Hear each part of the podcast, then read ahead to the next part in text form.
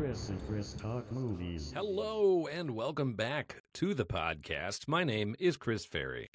And of course, this is My my name is Chris co-host. Huddleston. There he oh. is. Oh, I jumped in too fast. Sorry.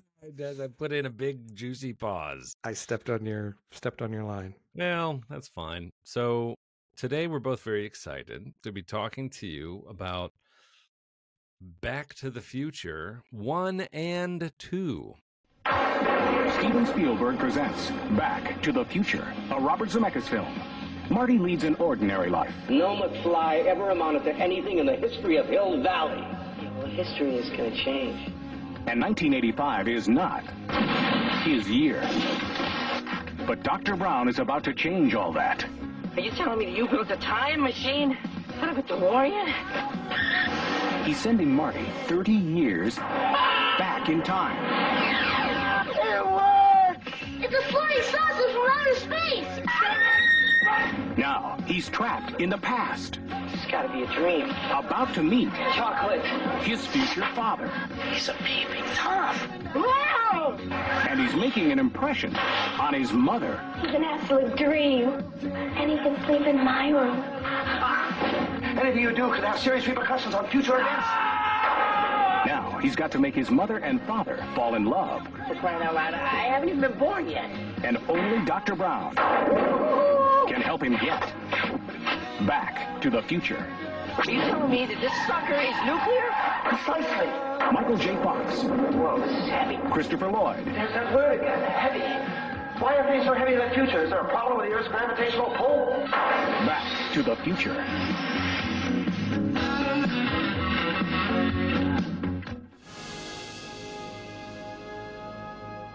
Do you remember the future?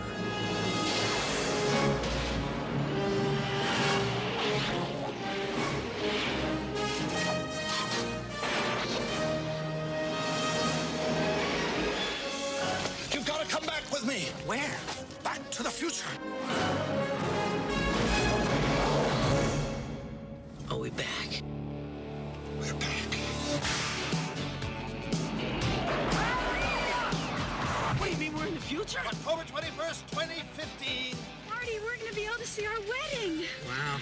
The future. I gotta check this out, Doc. Look what happens to your son. He's a complete wimp. Don't talk to anyone. You've been looking, Bob. Don't touch anything. I need to borrow your hoverboard.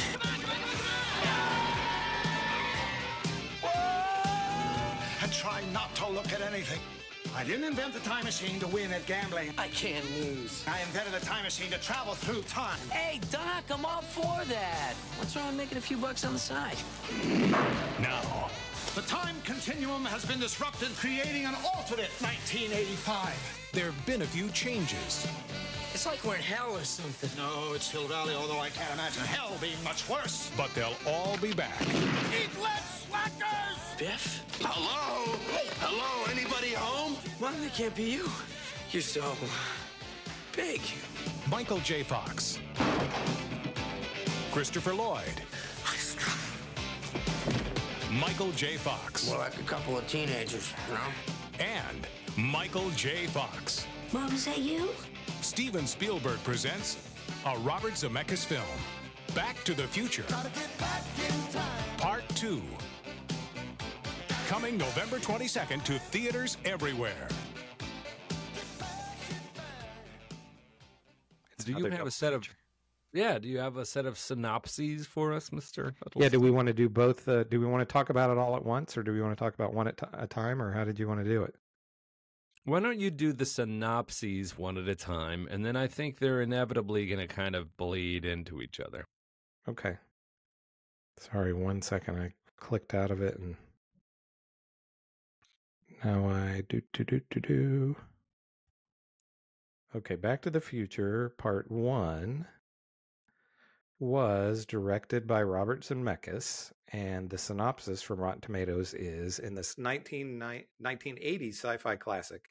Small town California teen Marty McFly is thrown back into the 50s when an experiment by the eccentric scientist friend, Doc Brown, goes awry. Traveling through time in a modified DeLorean, Marty encounters young versions of his parents and must make sure that they fall in love or he'll cease to exist. Even more dauntingly, Marty has to return to his own time and save the life of Doc Brown. And it stars Michael J. Fox, Christopher Lloyd, Crispin Glover, Lea Thompson, and Tom Wilson. And all of those people also star in Back to the Future 2. And the plot for that one is it's also directed by Robert Zemeckis. And the plot is in this zany sequel, time traveling duo Marty McFly and Dr. Emmett Brown return from saving Marty's future son from disaster only to discover their own time transformed. In this nightmarish version of Hill Valley, Marty's father has been murdered and Biff Tannen, Marty's nemesis, has profited. After uncovering the secret to Biff's success, Marty and the Doc embark on a quest to repair the space time continuum. So, both of us, I imagine, have seen these movies more than once, I would say, several times. Yes. So, yes, what, uh, although I haven't seen them in a while. Yeah. So I would say, I guess maybe talk a little bit about, you know, our experience with these movies originally, and then, uh, and then go into how we feel about them now. So, what do you, what are your initial thoughts? Well, I remember enjoying it enormously when I saw it as a kid. Um, and I have to say, I enjoyed it enormously watching it again recently. Um, there, we have done other time travel movies recently. Eh, it's become the thing. Like we just watched um, Totally, Totally Killer. which made a huge point of referencing Back to the Future, right? So, Mm-hmm. and then the Flash references not with not by name, but basically references this kind of model of time travel when there's a timeline and something changes and it creates uh sort of a you know uh what was the term they use as like splinter timeline or something Mm-hmm. Yeah, something like that. and that the original timeline is still continuing and that you can kind of get back to it like there are Mhm. train tracks that you can get off track and it creates a new set of tracks and the goal is to kind of get back on the original set of tracks which a lot of time travel movies that take themselves seriously uh, go to great pains to sort of scoff at and say well that's not how time works and uh, it's, um, it's more complicated than that and you can't really deny though that it makes for a fun uh premise for this movie right? And and they they have a great deal of fun with it and i, I remember like the last time we mentioned that we were going to do these i said uh steven spielberg steven spielberg. This is directed by robert zemeckis. These movies are directed these are zemeckis films but steven spielberg was you know very involved with it. He produced it amblin entertainment produced it and and right off the top it says steven spielberg presents you know robert zemeckis film. So i think i think that that's why his name leaps to my mind is it feels it, it i feel spielberg's signature in it a lot. I feel his influence in these films a lot. Um yeah i've been rolling. What, what, what about you? What are your what's your experience of these? Well, one thing that I want to say, based on what you said there, I wonder if, you know, now the term multiverse gets thrown around, which I don't think, I can't really recall people using that term in the 80s. I, I imagine probably people that, that read a lot of science fiction, you know, these, these ideas um, were out there, but I wonder if Back to the Future really created the idea for mass audiences of a splintering of time and a multiverse and, and all that kind of thing. You know, I, I wonder if, uh, you know, I don't know if we, if there would, would have been anything else before that. Um, I mean, we talked about when we were, I think we talked about in the Totally Killer episode, you know, that this wasn't the first ever time travel movie. I mean, you had H.G. Wells' The Time Machine.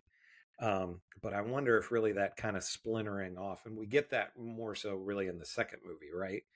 Uh, than we do in the Right. first. Um, Well, in the yeah. first movie, in the first movie, it's pretty clean because they just they go back in time. I don't. and Do I remember? Do you remember why they go back specifically to that? Is that that's the date Doc Brown invented the concept of time travel, and that's why they go back to that date. Correct? Yeah, I think and so. things yeah. um, go wrong sort of immediately, but that's that's Right. why they punched in that date in the first place. Mhm. Um, yeah. So actually, I mean, on that note, it's kind of inadvertent because the first of all, folks, we spoil these movies. If you haven't seen the Back to the Future films, we're gonna talk about them. It was 1980, what five or whatever. I think even people, you know, these movies are so much part of the culture at this point. I mean, especially like when you get into the second one with the hoverboard and the shoes, you know, which they've actually made those things that Yep. I wonder if even younger people that haven't seen these movies, they still have a, you know, a, an idea about them. I imagine. I don't know.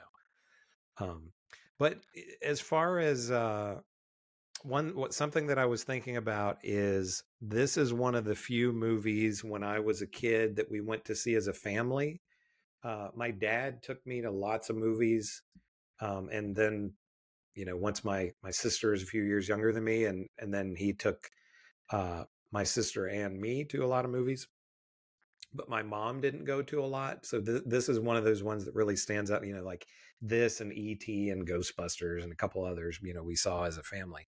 So I always, you know, like that always uh, there's that connection with this movie. But, um, and you know, it was saw it in the movie theater and then rented it, and then you know, this has been this these movies and the Star Wars movies and the Indiana Jones movies, you could probably find them somewhere playing on TV right now. you know, if, if you if you went, uh, you know, because they just they've just been on a continuous uh, loop almost since you know 1985. But um, I think the thing with both of these movies that really stands out, and and you you get it in the first one and you get it uh, in the second one is the great comedic performances that you have in these movies. You know, uh, Michael J. Fox, this movie made, you know, the first movie made him a superstar. Um, but you have all these supporting actors, you know, Lea Thompson and um, uh, Tom Wilson as Biff, especially when you get into the second movie when he's older Biff and plays these, you know, and he's playing his young version of himself and this old version. Uh, it's I'm sure he did fine, but it's it's a little bit sad that I I think that he didn't go on to superstardom as well, kind of the way that that Michael J. Fox did, because I don't I can't really recall a lot of other things that I saw him in.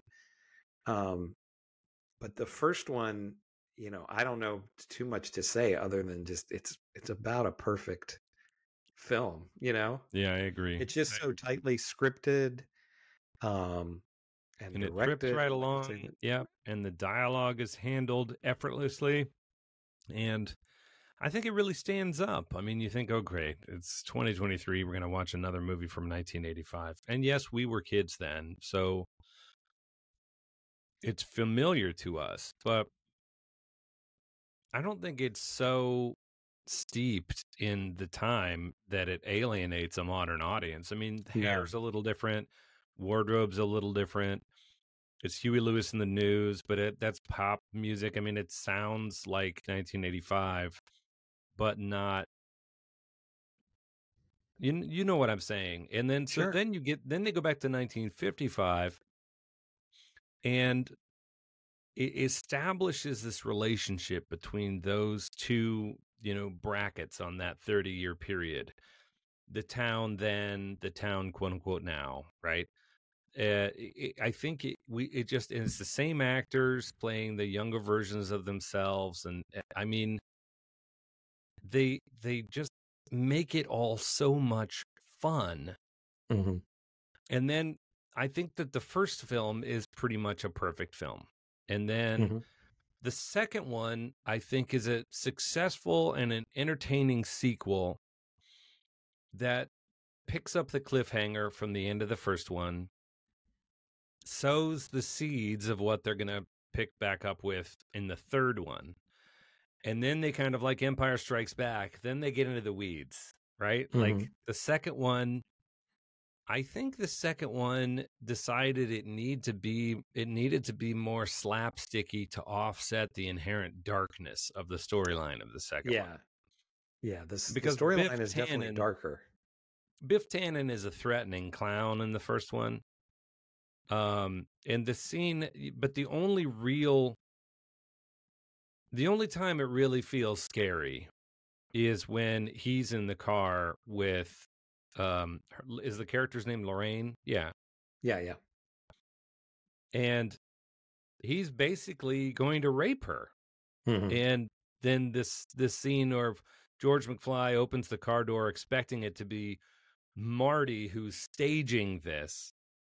And instead he finds Biff who outweighs him by like but but that moment where you realize and I think it's actually Lorraine's line where she says help me and there's Mm. genuine panic in her voice. That's the only time it feels like a real a truly adult movie Mhm. where you go, man, this has got that's a, a that's a sharp tooth, you Mhm. know. Otherwise, it's mostly fun. Even when Doc Brown is shot, I remember as a kid that shocked me, but Mhm. it doesn't. I mean, part of it's knowing what happens, and part of it is just that it's it's shot in a relatively tame way. Uh, and the Libyans are a joke. I mean, the, now looking at Mhm. Libyan terrorists, you're just kind of like, this is almost offensively Yeah. cartoon. Like terrorists Yeah. are real and they're scary, you know. And these guys aren't particularly scary, but I mean, I get it's a choice. But then in the second film, when Biff has had the chance to, you know, ascend into power in this town, it's really ugly and it's Mhm. really dark. And he is not just, you know, stupid. He's cruel. And Yeah. you see evidence of that everywhere in the versions of Lorraine and the other people that you I mean we don't get to see George McFly. They didn't bring um Crispin Glover back. Um the, the the versions that you get to see of those characters aren't as fun. I mean it's it's uh upsetting. And the, so the the the focus shifts from like oh this is crazy we got to you know get back to the future to we have to fix the future Mhm. right? We have to unmess up. Um, and it's similar to what happens in the Flash. I have to go back and I have to undo the thing I did originally to sort of get things back to normal. And it it's very anxiety provoking. Um, and I think they probably made the choice to do all of the comic bits like in a really like slapsticky way Yeah. to try and offset some of that darkness. Um, But you said uh, Empire Strikes Back, and I, and I actually thought about Empire Strikes Back a bit. You know, watching this, where it definitely is. You know, with the Empire Strikes Back, you get that darker story than the original Star Wars, and they do that a little bit in this, where it's a little bit, you know, it's a little bit darker and but in more of a kid, sort of kid friendly kind of way. But and also, as I was saying with those performances, you get the great performances with um you know Lorraine and and with the the older Biff, uh, you know, Right. which was, uh, you know, meant to be. He was based on Donald Trump, which is funny now because they, yeah. I'm sure they never would have imagined, you know, him being president. But Well, and the year was 2015, right? The, Yeah. So the future they go to is 30 years. The the past they go to is 30 years prior to 1985, yeah, and the future they come forward to is 2015. So I mean, and that's there was a, a Trump ascendancy, but on a very different scale and of a very different tenor. Yeah. And it's fun to see the little uh, you know, we don't have flying cars. Um, you know, they do the little joke with uh Jaws 19, you know, and it's like a 3D hologram thing of Jaws comes out. We don't have hoverboards. Um you know, but now do you know the uh the that there was a little bit of troubled uh, production with the first one that Michael J. Fox was not the original actor in the role. Yeah, I don't know. I, I know that they recast it, but I don't know what the trouble was.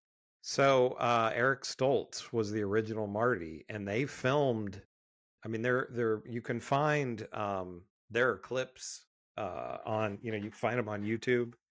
of Eric Stoltz in the role. Um, and they filmed, I mean, I think they shot for a few weeks and then just decided this isn't working and they needed to recast, which is pretty amazing. It's pretty amazing. And having seen it with Michael J. Fox, it's difficult to imagine anyone else doing that role. Right. I mean, Yeah. he just nails it. And it seems from the very beginning. And now, of course, this wasn't, we say it was the one that made him a superstar. It was hard. He was working, he was on Family Ties. Like, Family Ties, and he did. you uh, knew, you went to that movie in 85, you knew who this guy was. I watched Yeah. Family Ties. I'm like, oh, it's him. and Teen You know, Teen Wolf was before this, you know. Teen Wolf was wasn't- before this. Mm-hmm. But it wasn't. It was not as big a smash hit. We should do Teen Wolf. That would be fun. I haven't seen that With in a me, long, long time. keg of beer. One thing that I looked up with this because I was curious, what do you think for the first one? What do you think the budget was? um, boy. Um, I'm gonna say it was maybe ten million dollars, fifteen. You're real close. It was 19, which 19. in today's dollars is like 54 million. Which I mean, today that's not a big budget, you know. Nope. Um, and I, I mean, I guess if you think about it, there weren't like a ton of special effects with this, and and they one of the things that I really noticed watching this time is you can tell how much everything is just on backlots and sets. You know, there's even scenes where they're outside, like where they're outside of Hill Valley on a you know on the like two lane road. It's like, oh, that's a set. That's not a real road. You know. Um, but uh, I mean, it's not like it's a big, you know, glaring issue or anything like that. But uh, no, it works. yeah, you know that works. whole downtown with the thing is a set, obviously. yeah, right. I think they use that for Gremlins also. Um, the, you know, the same, the same uh, lot.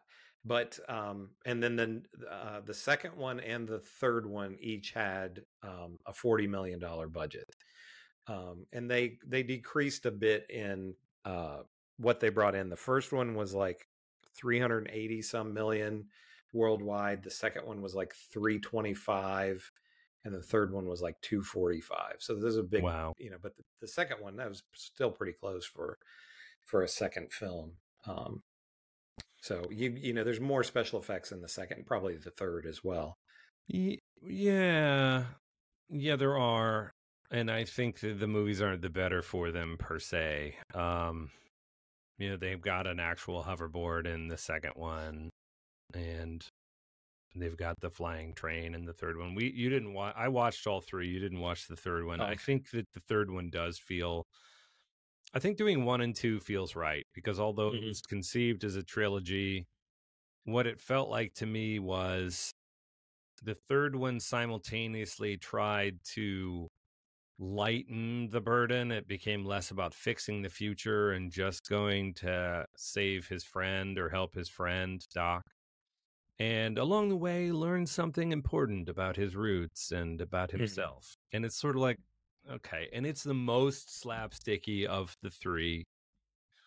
And I think you get a lot of the three peat jokes, right? Like in the second one because now we've been to the past and we've been to the present and now in the future we get this fun overlap of all three timelines and it actually feels to me like um you you almost didn't need to go back into the old west like if you'd have somehow been able to just stretch that second movie a little bit or make two movies out of the second movie Mm-hmm. you know, you could have had the Wild West thing could have been the second half of the second movie. It didn't, you know. Yeah, Um, but the idea that you know, so what in the second movie, we revisit all of the key points, and and he comes, he shows back up the night that Doc Brown in 1955 succeeds in sending Marty back to the future. So you get that the thing, the the burning trails and the spinning license plate. And Doc Brown goes, Yes, yes. Yeah. And then Marty comes running around the corner. Yeah. Doc, Doc. And he's like, Oh, don't fly such a message. Yeah. I, I, you did, it worked, but I'm back. and and so you i think that uh i think that that those aspects of the second movie despite the sort of the the the dark parts of it make it a good companion in this podcast to talk about the fir- first and the second piece. You can almost summarize the third piece by saying, then they go back to the Old West and they spend the whole time in the Old West, but they figure it out and everybody's fine. You know, Yeah. uh, Yeah. nothing, nothing more really ties it back. It's he plays his own great great grand. You know, some of the same actors are in it again, and they're doing like really mediocre Irish accents and Mm-hmm. you know and it's it's Yeah. just not as fun because it doesn't chime with all of the stuff we've already established it doesn't take what we've already got and you know take a, th- a three-tiered wedding cake and and make an impossibly even better fourth tier on it It's just they're like okay and for the for we're gonna do a western Kinda like, Yeah. All right Yeah, it's it's always been definitely the weakest, you know, of of the yeah, three. it's still for, an for- entertaining movie It's it's an you know. entertaining movie, yeah. but of the three it's clearly the least interesting and i think of of the first two the second one uh the first one's almost perfect Yeah. and the second one just it's really hard to live up to that it's hard to now do it again but better and well, oh, well, but still very good i think i mean Mhm, i i yeah. definitely i can remember seeing i saw the second and i mean i saw all three of them in the in the movie theater but i can remember seeing the second one and being a little bit disappointed in it and watching it this time i was like you know it's really good it's it's Mhm. again you know it's not uh, the kind of perfection that the original is but i really like you know you touched on a little bit that the final part of the i mean i think all of it is good but the the final section of the movie where you go back and you know you see several of these scenes from a different vantage point and marty is seeing them and seeing himself and you know they do the whole thing of where doc keeps telling him you can't you know marty you can't do not interact with yourself you know because it'll and and i and that's been done a million times since but i don't know if we as audiences had ever seen that i mean can you recall anything before that where they used that concept?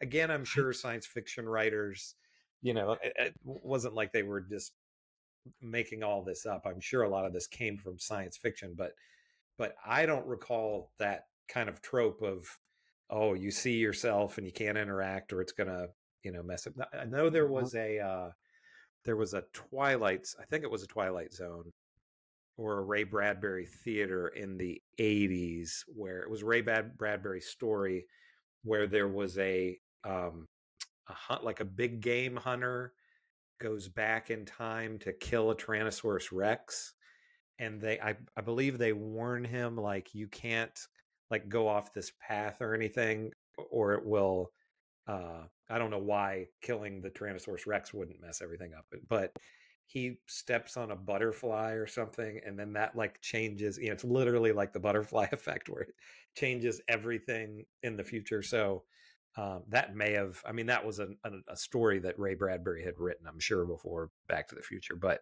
yeah.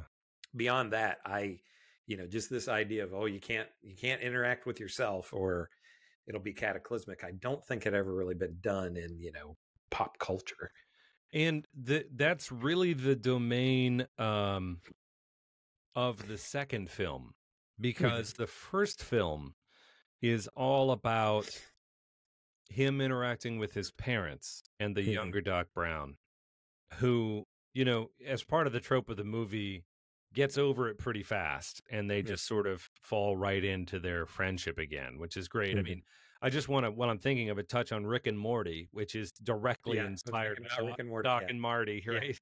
Yeah. Um, but it's all about this buddy relationship. And uh, the first movie, only at the end when he comes back, he comes back a few minutes early to warn Doc, and he sees himself. He sees the last minute or so before uh, Marty Prime, as we'll call him, hops in the DeLorean and goes back. Yeah And that feels shocking at the end of the like, oh snap, he, that's him, that's himself, you know? mm-hmm. and it's a moment right at the end of the film. In the second film, there's all kinds of fun I think at one point there's even three Martys, right? At one Yeah. point he goes back to that point and he sees the original him. He sees the second him and he's there, uh, you know, waiting for that to unfold before he jumps in. But lots of stuff where he goes back to relive the 1950s prom night events and you know he's coming down the stairs and he's like hiding by, underneath the window and he the him inside stops hey dad dad daddy or whatever he's saying on the inside and he's just crouched down being like don't open the door don't open the door you know? And so Mhm. they they spend a fair amount of the second movie playing with on top of him seeing future versions of himself and then Yeah. meeting some of the 1955 versions of those parents and stuff of him being back being uh, the second him in 1955 so the second marty in a time where there shouldn't be any martys Yeah. and i think that's a lot of fun in the second movie too right. so this idea, and we see that a lot in the Flash, which is, oh, and these things you change affect the future, and it all sort of starts to come unraveled. But what was different in the Flash was it changed the past as well as the future. In this movie, we could sort of reasonably count on everything was gonna like Groundhog's Day. Everything was gonna unfold in exactly the same way until you did something to change it Mhm. you know, and basically, like if you took the magazine, if you put the magazine back in the right place, problem solved. Yeah. You know, Right. um, yeah, I think um, I wanted to watch these two with my daughter because I thought Nova would really super dig it, um, and I just couldn't ever Talk her into. convince her. Yeah, well, I mean, Oh, you know, we had to watch him, and I was like, look, I think you'd really like him, and she just was never in the mood. But I Mhm. think they stand up. I really think they stand up. Yeah, it's uh whenever we talk about these movies um like this, you can never remove the nostalgia factor of it. But I think if you know, if these were a first time watch, I think you'd be like, wow, those were really good. You know, I can't uh I don't know. I mean, you don't know what somebody who hasn't seen these movies before would would think, but at one point that we haven't, you know, we kind of went around it but didn't exactly talk about it is also these movies work so well because Michael J. Fox and Christopher Lloyd have such great chemistry. You know, they just you just like seeing them together Yeah. and and that makes it work too. You know, they were just both so perfectly cast in these parts and and as you said with Michael J. Fox and it's the same thing with with uh Christopher Lloyd is you can't you can't picture somebody else in that role.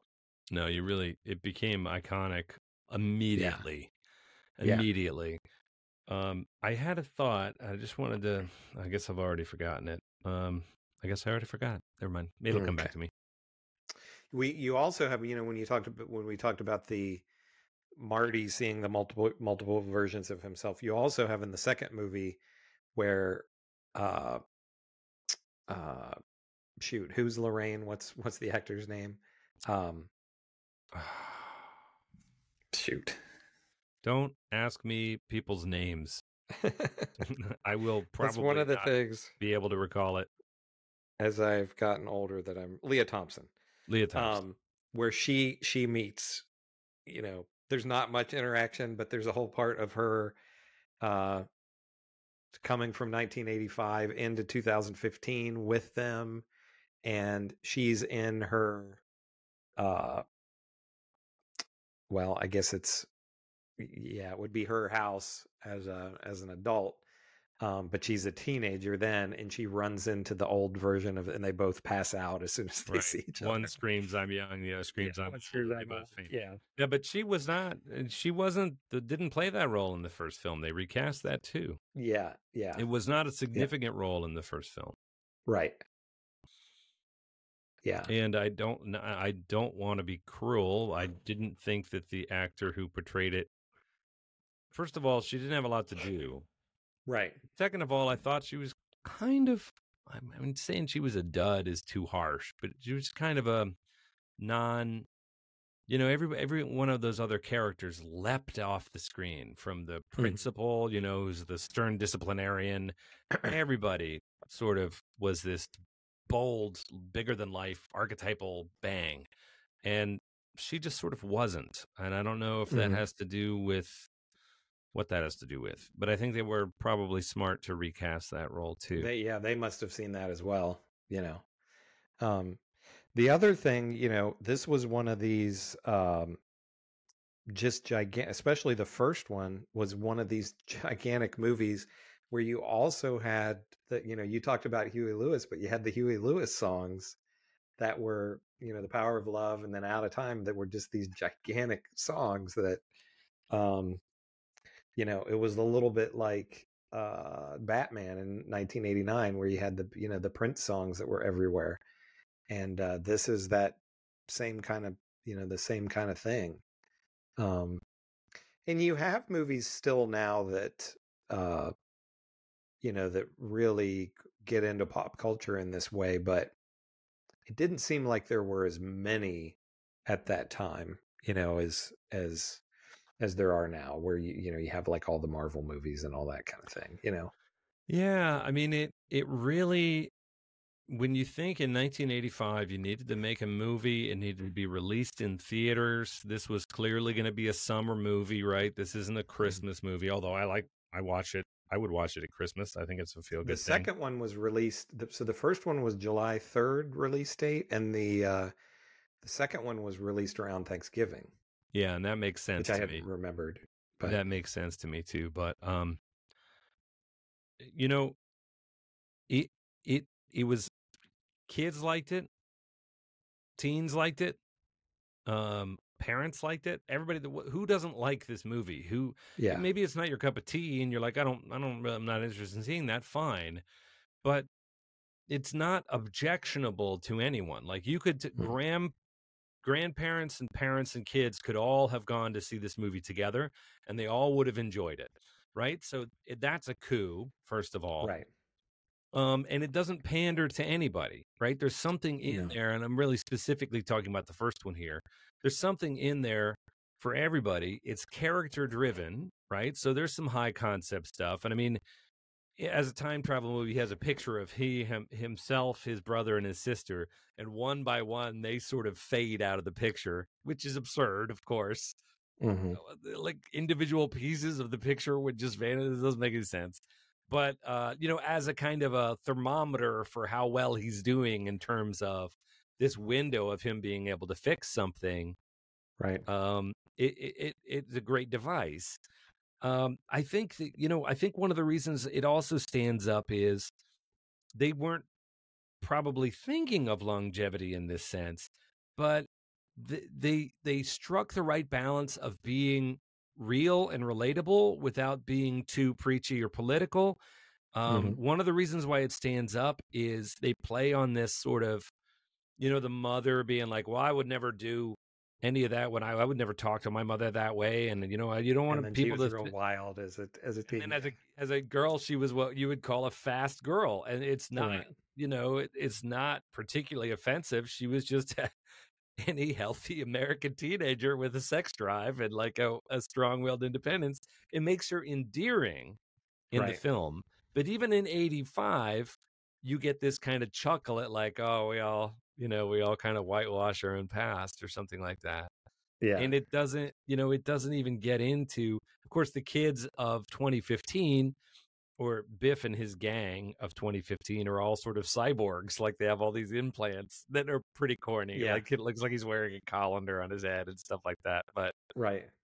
um so you know a lot of the stuff of the future doesn't resonate because it just didn't come to pass that way but i think in i think it was a fun way of looking at the future in 85 because the ones that really try and seriously nail it you just accept the pieces of it they nail because they got it right and you go Mhm. well of course that uh, they don't get any credit for the stuff they get right but the stuff Yeah. they get wrong really takes you out of the movie so to give everybody these kind of day glow plastic things and have mr fusion and have 3d whatever and hoverboards it's it, it, it's it's a fun vision of the future from 1985 It's not really like they're trying to predict anything, you know. right Um, i mean nobody has nailed other than star trek nobody has Yeah. nailed iPads and iPhones and mobile Sure. supercomputers in everybody's pocket. That's not Yeah. part of it. You know, nobody thought that. They thought view screens and maybe supercomputers and talking computers and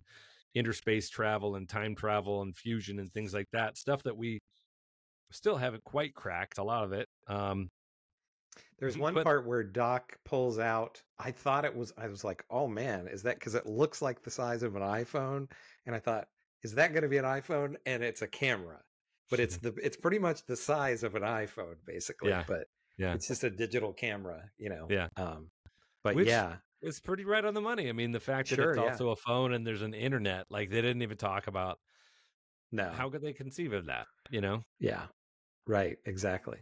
Um one one little thing that I caught this time that I had n- not noticed before is Biff's henchmen. So in the 50s and when um they are in the uh when he has the casino and the hotel, one of them I had never noticed this before is Billy Zane Yes. um, which I, I don't know that I that I caught that at the time, uh, but I thought that was interesting because I don't even know if he speaks in it or not. But they uh, have I a couple that- of like, hoop, hoop, get him. They have a couple Yeah, of, yeah. know, like goon. They're sort of a goon squad that, right. yeah, what? You know, stuff like But that. considering what a great actor he would go on to be, I thought that was interesting that you did. Yeah. uh, that he, you know, doesn't really have, you know, much of a role in these. But um, another thing Still fun to have in your think- resume, though. Sure. Oh yeah, Right? yeah. And he, I mean, he's had a good career, but um, the and I, I also got to thinking this is almost a genre unto itself. This sci-fi comedy, you know. I mean, I guess you had Back to the Future and maybe the Men in Black movies that would be the but but other than that, I can't really think of you know sci-fi comedy that has been like gigantic hits like this that you know really got into pop culture. I think you and I have watched some stinkers that tried to fit into this. And the thing is, is if you try for this and you fail, but that's sort of true of any comedy. Like if you're trying to make a comedy that's not funny, it's unwatchable.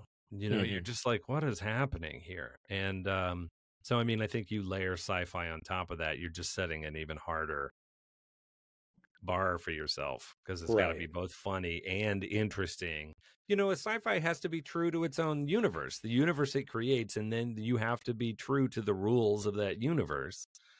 Mhm. And um, that's harder than it sounds. I think. I mean, I've never written a sci-fi script, but Yeah. the good ones like blade runner create this reality that's very detailed and very specific and then it everything that happens in the film feels like it fits within that reality and again Mhm. i've said it before but that's why i think denis villeneuve's sequel a blade runner 2049 was such a triumph it, it, it was both a new film a great sequel and it felt totally plausible as the world that was created by Ridley Scott in Blade Runner 30 years later. Yeah. Without it feeling like it was fan fiction or something. you know? Right. No, and there was new stuff introduced to it, but it still felt like the same world. It didn't feel like well, and that's what's funny about that is Blade Runner supposedly 2019, right? Yeah. Right.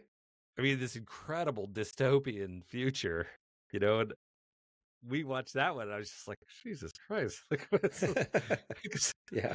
I sit around feeling bad about all the negative stuff happening now, but I guess we dodged a bullet. I mean, it could be, it could be. Well, and probably 30 years from now is not going to be a dystopian, you know, in that, although I don't know, who knows with not in that way. I don't know.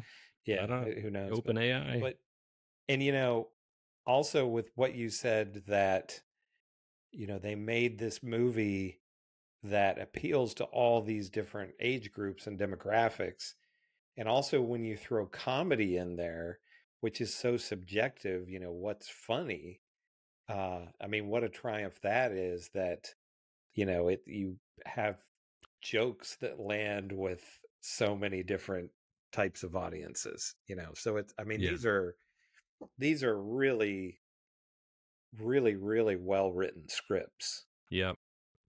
because it gets to be sexy, right? It Mhm. gets to be and and feel dangerous. His 1955 mother, you know, sort of falling in love with him, you know, and wanting to and took off his pants and calls him Calvin Mhm. Klein because that was written Yeah. on his underwear. On his So it yeah. feels racy, right? Yeah. In pleasurable ways.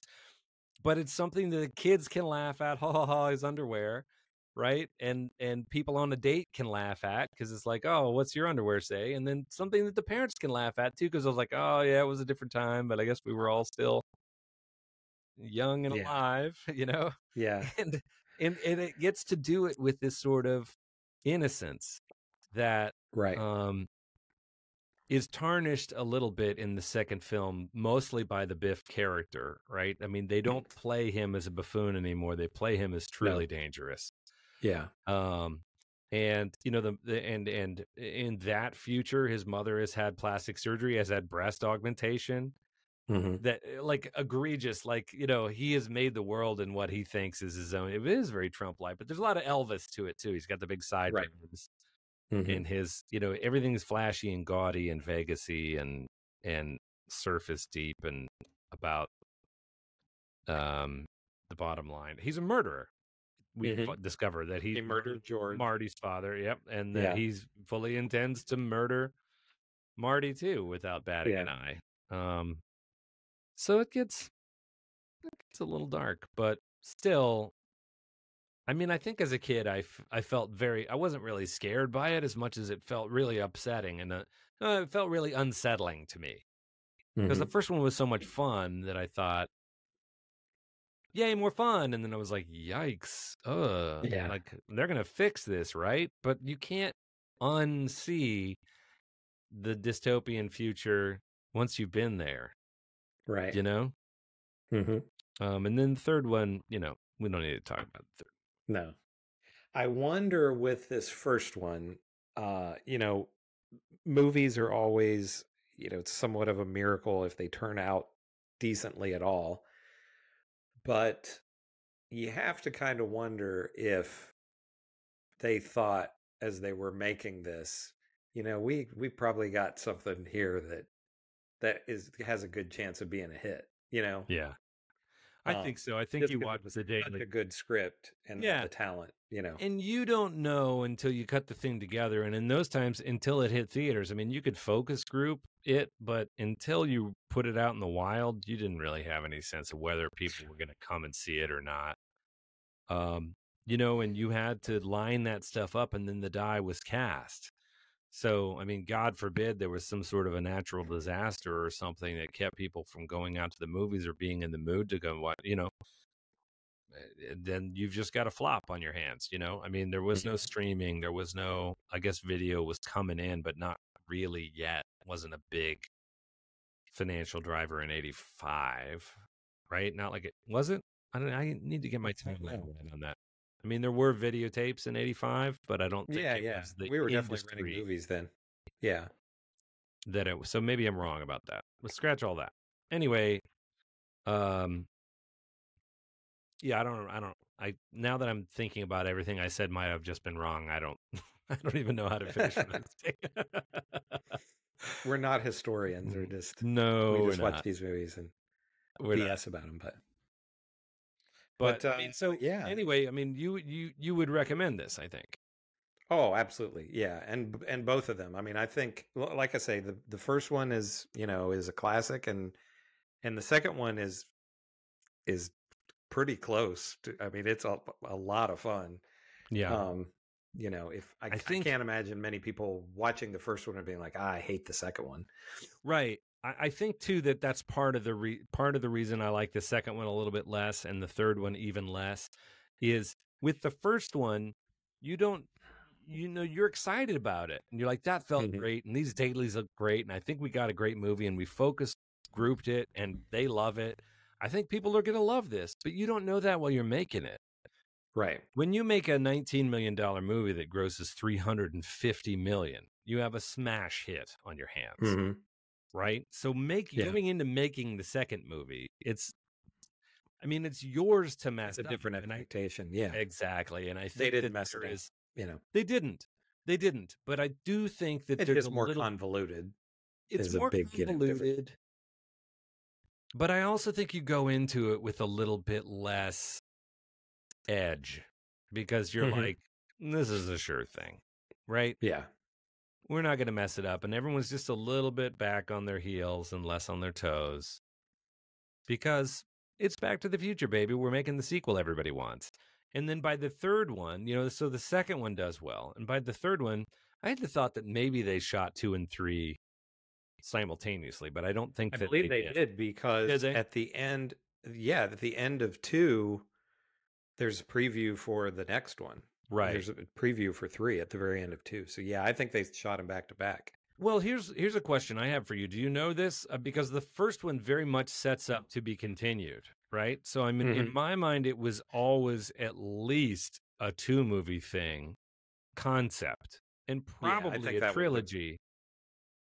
I think that was their plan, assuming that you know it did well and they you know And there was a Uh-huh. reality in which maybe the first one didn't make its money back, and then part two, and certainly not part three, would ever get made.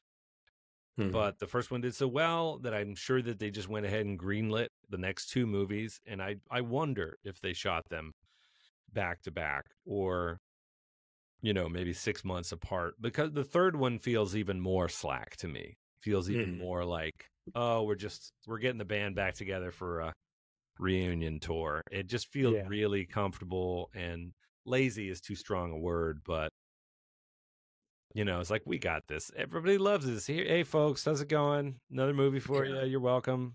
You know, right. and and the first movie, I think part of what makes it really sparkle is that it's a little bit hungry and everybody's waiting. Everybody really feels like the stakes are real. Like I've got to Mhm. nail this scene, right? And they do. Yeah. Oh yeah. Um, and which is not to For say sure. that they don't they don't nail the scenes in the second one. I just feel like there's so many different tones. I don't know. I don't know about the darkness of the tone. I don't know about making Biff so genuinely dangerous in the second one.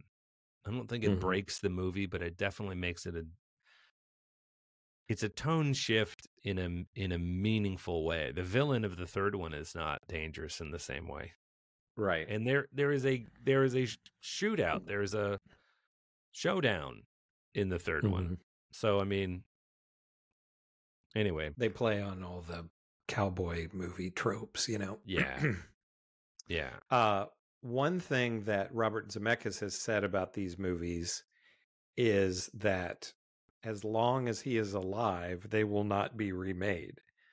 So I don't know what his age is now. He's probably getting probably into his sixties, I imagine, if around seventy, something like that. I don't know, but uh, because you know, I don't know. Would they once he's gone? Would they try to remake them or do a TV show or something like that? You know, Of- I don't, I don't of know. course i mean that Yeah. nobody why don't you come up with a great new idea why do you have to reboot Yeah.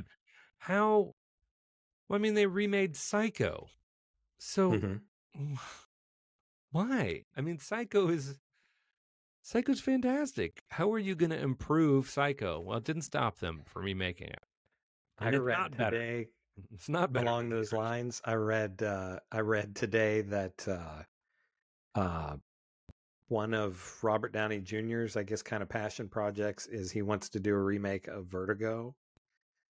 Uh, and I mean, maybe, but I, I kind of jokingly was thinking like, oh, as jimmy stewart they- he's the jimmy stewart character I presume, yeah.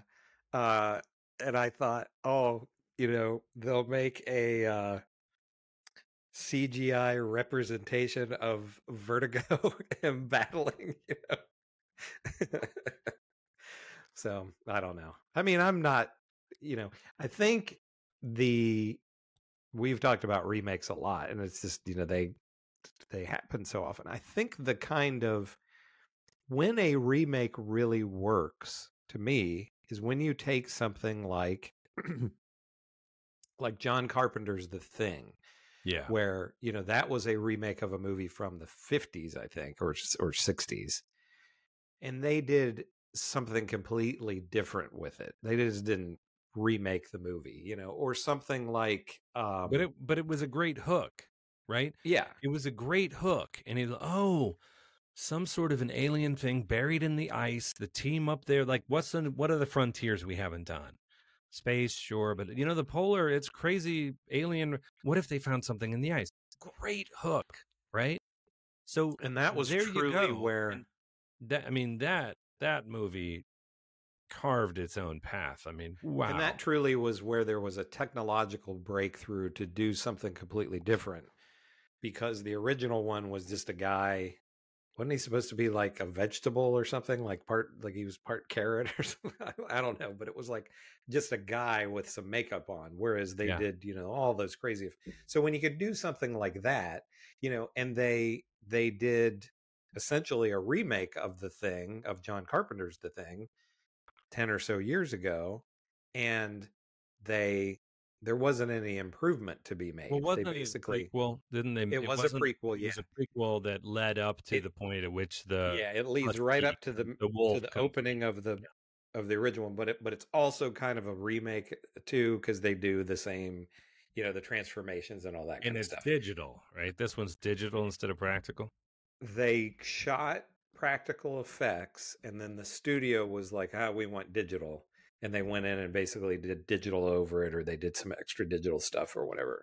So but you know when you can do something like the th- or even you know as beloved as the 1933 or whenever it was king kong and then peter jackson does his king kong you know you it's a completely different thing in terms of just you know the the one was puppets with stop motion so when it's something like that you know whatever but vertigo something like vertigo or psycho there's not a lot of special effects to that so it's you're Yeah. you know you're not um you know to me those kind of remakes are almost like a you know the broadway version of a pre- play and the off broadway version of a play you know it's just different actors different people inhabiting those costumes you know and it's like what's the point And you've Um, got you've got a problem to overcome because you presume.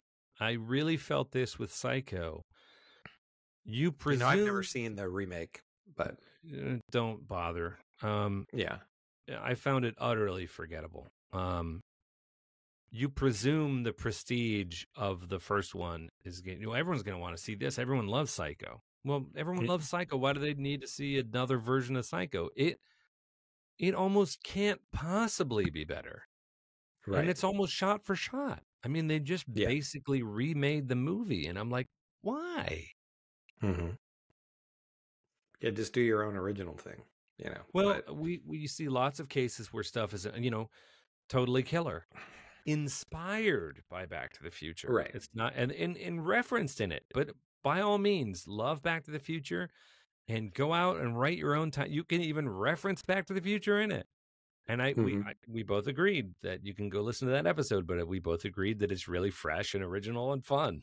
sure yeah I don't think it's as good as Back to the Future, but it wasn't No. trying to be Back to the Future. It was trying to be a contemporary thing that plays with a lot of the same tropes about going back and at this point at this point the number of movies you know once you get to where you're our age and you've watched it you've basically seen everything. I mean the something that you're going to see that you're just going to be like wow i've never seen anything like that Yeah. before is pretty rare. Yeah, but but you know do uh, it's it's just the studios just want to latch on to a name you know something that people recognize just to get you know people in the door or to watch it on streaming or whatever so yeah i mean it's not it doesn't at this point it doesn't upset me you know it's it's everything's going to get remade and yeah. whatever you know it doesn't it doesn't ruin the the original in any way but so It wouldn't But yeah. surprise me if they made um if they remade it, but more likely to me would be they would try and spin up a series or they would make another movie that is like Marty's kids, right? So it's Mhm. Back to the Future 4 and it's the new generation and he's not in it and they use some cut footage of him or they digitally remaster some stuff or maybe he's a very old man so his Parkinson's plays right? Doesn't Mm. is it, it is Michael J. Fox Parkinson's, yeah. Parkinson's? Yeah. Um, you know, so I think um, that that I can imagine them doing, um, and it being sort of painful, but they don't want to let a property lie if it was profitable in the past. Or young Doc Brown, you know, that's the kind of thing they love to do. You know, so it's we're going to see Doc Brown when he was in high school right? in the 30s or whatever it would be. Yeah, know? right, I don't know. That's the kind of thing they seem to love to do. Is, is Yeah, you know, and he could- He'd fight Nazis, and yeah, yeah, or whatever. Because we have uh Timothée Chalamet as young uh, Willy uh, Wonka. Willy. Wonka coming out soon. And it's like, and I, I said somebody, I was talking to somebody about this the other day, and I said, you know, I've seen Willy Wonka and the Chocolate Factory, th- thou- not thousands of times, but countless times. And at no point as a child did I ever say, gee, I wish I could see the story of how origin he became story, Willy right. Wonka. You know, Yeah. it's like, I never thought about that. In in fact, in the film, he's sort of it's he is this kind of personification. I mean, he's a magical figure, Hmm. but for a poor kid, he's also this kind of robber baron. Like he's just this Mhm. rich eccentric, and I think that what Tim Burton did it did with it with Johnny Depp, and he and Johnny Depp was very much doing a sort of um, Michael Jackson Mhm. take on the character. This sort of. What would an eccentric, you know, Cracker Jack, was fabulously rich that builds his own paradise, um, you know, be like? Well, be, he Yeah. Johnny Depp decided to be like Michael Jackson.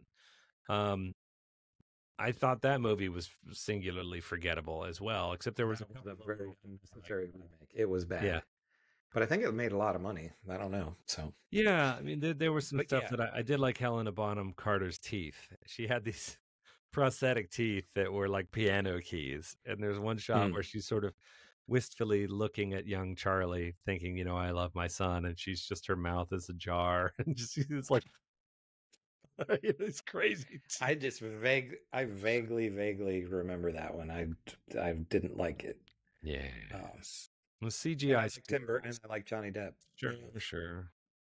Um, Yeah, but I mean, So I would would you recommend both of these movies? Oh yes, yes, I unreservedly uh, two thumbs up, up, up. I um, I would watch it again. You know, if Nova said, "Hey, do you still want to watch Back to the Future?" I'd be like, "Absolutely," because I think I would enjoy it just as much. Mm-hmm. Oh yeah. In fact, I was delighted as I went looking for it, like where I was going to rent it. Um, I realized that I own it. Back Ah. a while ago, Apple, when Apple was, you know, delivering digital content, they Apple used to sell. You could buy high definition versions of something, or you could buy standard definition, and it was like a few dollars difference. Um, Mhm. and um, at one point, you know, it was the high definition stuff technology the screens and things were were more expensive so I, most people had sort of standard definition screens you could Mhm. play a high def high def content on that but you were paying more for it so you're kind of like well i don't need that right and then there was a frustrating period there where you owned i owned a bunch of standard definition stuff and i had bought a new computer which that i watched stuff on that that had a hd screen and it wouldn't play the standard definition stuff Ah. Okay. and and so you know and people so i'm like i spent hundreds and hundreds of maybe even thousands of dollars in this digital content that i can't play now unless i go get an old and eventually i think apple was kind of like listen um, we're not gonna this is not a winning hill to die on right right i mean so then they just sort of said you know if you own a bunch of standard differences we're just gonna bless it up and you own the Hmm. so HD.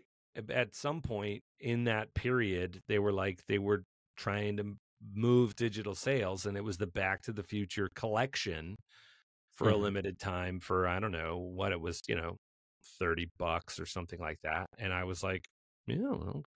and i that came back to me now but i went looking for it and And it like, was "I like, oh already yeah you could just hit play yeah and it's like oh i bought them so that was a I little might- delight I watched these on streaming, but I might have them on. I might have like DVD box set of this. Right. I don't even have Um, anything that'll play a DVD anymore. I don't have a Blu-ray player. I don't have anything. I still have a PlayStation that I can play.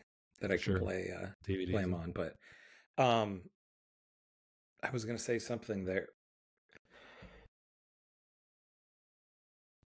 that You okay? I'm having a hard time shaking. Uh, I don't know what I was going to say there, but these movies are very good. This movie is very good. Very nice. So yeah, and we're we're pretty much at time. Is it, guys, if you've not seen Back to the Future, at the very least, and I think if you Yeah, this one it'd be interesting to see the second one. They're fantastic. I don't say it lightly, but like with Raiders of the Lost Ark, I think it's pretty much a perfect movie. Um, it, within it sort of spawned its own genre, and 19 million dollar movie made 350 million. There's a pretty good indicator if you're into numbers. Do yourself a favor, go check it out. It's fun for the whole family. Yes.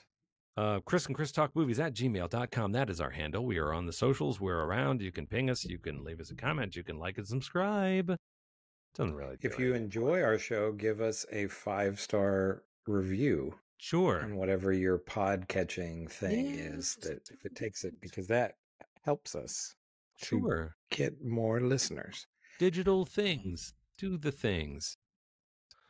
And for next time, what oh, did we decide that we are going We to talked about a couple of different things. We talked. Did I say the thing about the Wes Anderson shorts? Did I bring No. that up? Oh, okay. So that was my, my initial idea that I had. I don't know if you've seen about this, but there are four new short films on Netflix that Wes Anderson made that are Roald Dahl stories, Oh, I did see Um, this. I did see yeah. this. Yeah. Okay. and they've like the reviews are really great on. So that's something could think about. We also t- we, somehow we got to talking about before the show. We got to talking about Kenneth Branagh, and there's a movie from 1990 with Kenneth Branagh and Emma Thompson and Robin Williams called Dead Again. And then another one that I was reading about this week. I always I follow all these movie maker people on Twitter and so they talk about movies on there a lot and s- there was this discussion about um, to live and die in la which i think is from 85 or 86 have you ever seen that one? I don't think so. um, are you familiar with it at all? It's willem dafoe and i forget what the other guy's name is and the soundtrack is by wang chung like the whole soundtrack but they were saying like it's this great great 80s cop movie it's one that i've always wanted to see but i've never seen Huh. It does ring a bell, but uh, It's supposed to be very, very good. But I well, we'd have to check to see if it's streaming or not. But maybe we can mull over those different ones and see. Uh, Yeah, let's mull it over. All- of them are Yeah. of interest to me. I think that uh, Okay. Wes Anderson and Roald Dahl is a great fit. yeah, Right? I mean, I'm like, why didn't yeah. I think of that? That just makes so much sense. That guy's style, both of the the styles of both of those Mhm. pieces, um, of Yeah. of both of those creators. So I mean, I, I guess I'm leaning towards that, but a good old fashioned '80s cop movie with Yeah. a soundtrack by Wang Chung. That's pretty good too. if it, we'll have to see if it's streaming because I, I, I hope it's not one of these where it's like, oh, we'll watch that and then it's like not available anywhere. Right, right. But So the, we'll the Wes Anderson movies are made for Netflix. Netflix, and I'm gonna watch them sometime anyway. So, Yeah. um, so yeah, and All they've right. gotten really, really great reviews.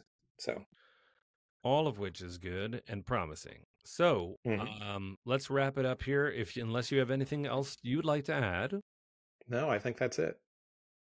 go see Back to the Future again for the umpteenth time, or maybe for the first time. It's really the bomb. And Chris and I will talk to you all next week.